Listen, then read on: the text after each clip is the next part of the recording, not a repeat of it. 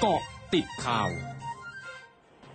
กติดข่าว 14 นาฬิกา 31 นาที 27 ตุลาคม 2564 พลตำรวจเอกดำรงศักดิ์กิติประพัฒรองผู้บัญชาการตำรวจแห่งชาติเผยความคืบหน้ากรณีประชาชนถูกหักเงินในบัญชีธนาคารว่า ธนาคารพาณิชย์ได้คืนเงินให้กับประชาชนที่ได้รับความเสียหายแล้ว โดยยืนยันตัวเลขความเสียหายจากบัตรเดบิตประมาณ 4,800 ราย มูลค่าความเสียหาย 30 ล้านบาท บัตรเครดิต 5,300 ราย ความเสียหายประมาณ 100 ล้านบาท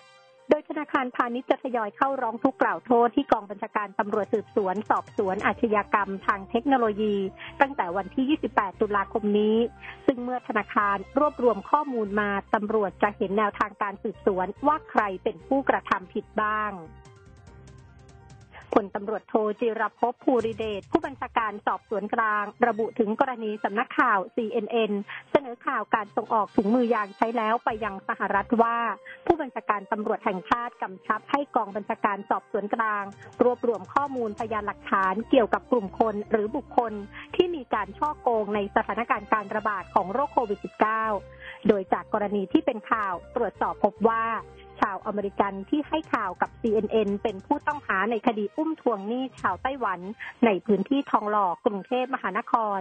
ซึ่งชาวไต้หวันที่ถูกอุ้มเป็นเจ้าของบริษัทผลิตถุงมือยางที่ส่งขายในสหรัฐที่ไม่ได้มาตรฐานทางนี้คดีอุ้มทวงหนี้อยู่ระหว่างการดำเนินการของสอนอทองหล่อ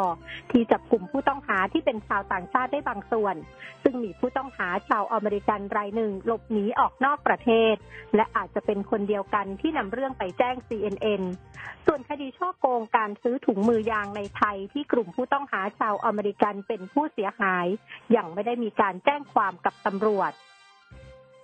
นายอัครเดชวงพิทักษ์โรธสสราชบุรีพักประชาธิปัตย์ในฐานะโฆษกวิปรัฐบาลเผยพลเอกประยุทธ์จันโอชานายกรัฐมนตรี และรัฐมนตรีว่าการกระทรวงกลาโหม มอบหมายนายอนุชาบุรพชัยศรีรองเลขาธิการนายกรัฐมนตรี ให้จัดเตรียมห้องบนตึกบัญชาการหนึ่งทำเนียบรัฐบาล เพื่อให้วิปรัฐบาลมาประชุมในวันที่ 8 พฤศจิกายนนี้เวลา 14 นาฬิกา ซึ่งเดิมประชุมที่รัฐสภา เชื่อช่วยให้ฝ่ายบริหารกับฝ่ายนิติบัญญัติมีโอกาสพบปะกันมากขึ้น เกิดความใกล้ชิดและความเข้าใจทำงานร่วมกันได้อย่างราบรื่น และแก้ปัญหาต่างๆ ได้อย่างตรงจุด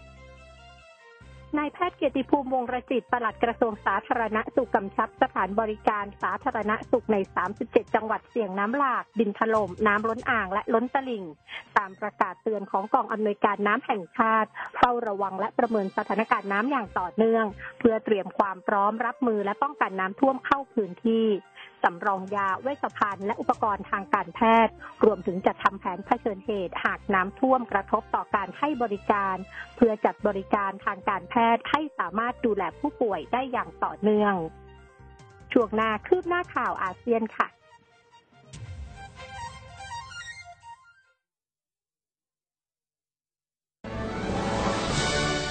ร้อยจุดห้าคืบหน้าอาเซียน หนังสือพิมพ์บ่อแก้วในสปปลาว รายงานว่าตำรวจในเมืองต้นพึ่งแขวงบ่อแก้วของสปปลาว ยึดยาแอมเฟตามีน 6 ล้านเม็ดจากการสกัดจับผู้ค้ายาเมื่อวันที่ 25 ตุลาคม หลังจากได้รับเบาะแสว่าจะมีการขนยาเสพติดจากเมืองต้นพึ่ง ไปยังเมืองห้วยทราย ซึ่งอยู่ในแขวงบ่อแก้วเช่นกัน ส่วนผู้ต้องสงสัยสองรายหลบหนีไปได้